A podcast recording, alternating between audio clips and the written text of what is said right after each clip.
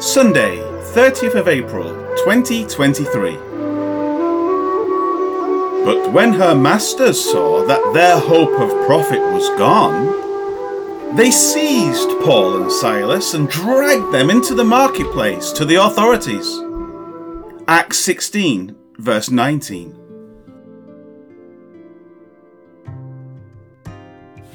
The previous verse told of Paul commanding in the name of the Lord for the spirit of Python to come out of the girl.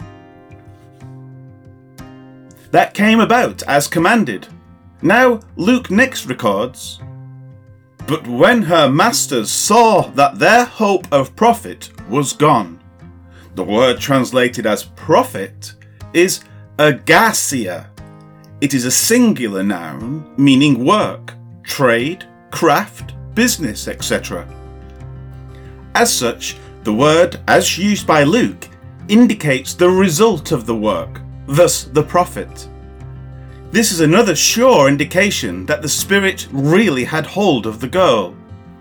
If she was just faking her words, she could continue to do that without any change having taken place in her. But she is now unable to do what she had previously done. Being a slave girl, her profit belonged to her owners. They were now deprived of that. They looked at her ability as a source of employment, just as they would a plumber or a chairmaker. She was no longer able to conduct her affairs as she previously had, and this meant they would have to look elsewhere to replace whatever money she brought in. As this was so, it became a legal issue for them. Therefore, they seized Paul and Silas. These were obviously the two main perpetrators in their eyes. The others who accompanied them, such as Luke and Timothy, were not deemed responsible for what had occurred. Having laid their hands on these two, it next says, and dragged them into the marketplace. The marketplace is called the Agora. It was not just a marketplace, but the centre of social life as found in all Greek cities. Charles Ellicott notes, quote, In Philippi, as a colonia, reproducing the arrangements of Rome, it would answer to the Forum, where the magistrates habitually sat. What had taken place would naturally cause excitement and attract a crowd. End quote. It is to this location that they were dragged to the authorities. Of this, the pulpit commentary next states quote, Philippi, being a colony, was governed by Roman magistrates called duumviri, corresponding to the two consuls at Rome. But we learn from Cicero that in his time the duumviri in the colonies were beginning to be called praetors, a title previously used only at Rome, de leg, agra 34, and to be preceded by lictors. Two inscriptions have been found in which the duumviri of Philippi are mentioned. End quote.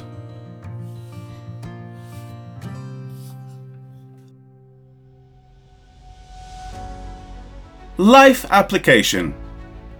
Today, in various countries, pastors and preachers are being arrested for disturbances as they go about spreading the gospel.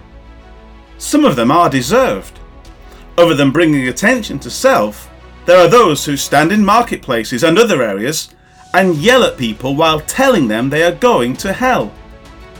Nothing of value is brought about by such actions. They set about to incite people, and the conflicts that arise are sometimes of their own making. Some go into areas that are privately owned and expect that they will be free from arrest when they pass out tracts. But privately owned malls and businesses are allowed to set policies for the conduct of those who come into their establishments. However, there are those who go into the public square, where freedom of speech has fewer restrictions, and they are not in violation of any codes or ordinances. And yet, they are treated as offenders and arrested. If the same treatment is not given to all others who are doing the same thing, then they have a legitimate case for redress against the authorities. If you are planning on evangelizing in various areas, be sure to know what the laws of the area you are going to are. If you are arrested, it very well may be your own fault. If so, you should not be held as a martyr for the faith. Rather, you are just like any other miscreant who needs to be penalized for your actions.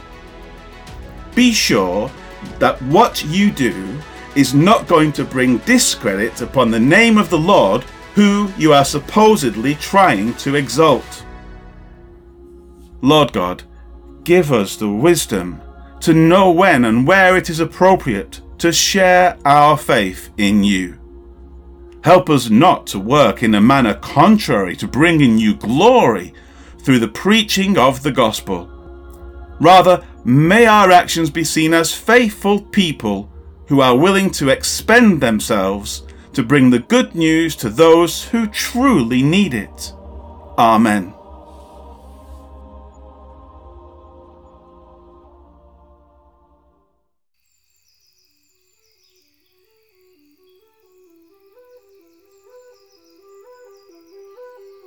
They sent the following letter with them from the apostles and the elders, your brothers. To all the non Jewish brothers in Antioch, Syria, and Cilicia. Dear brothers, Acts 15, verse 23. Here's a few extra tips for sharing the gospel out on the street. These tips are from the OAC GB website.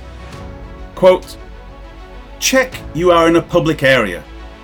Many shopping centres are privately owned. Make sure you have enough space to not cause an obstruction. But don't choose somewhere too large. Don't be so loud, it causes annoyance with people walking past or the local traders. Don't block the entrance to shops. Don't get into arguments with people. Be bold, but not aggressive. Concentrate on the main issues of Jesus' love and forgiveness.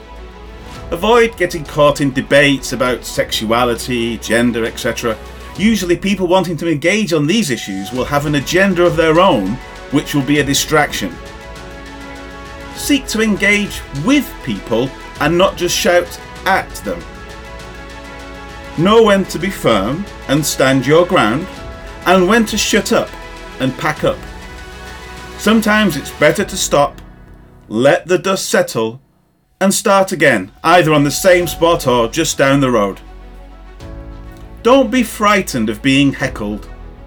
It happens rarely, but when it does, it can draw more people in and gather interest.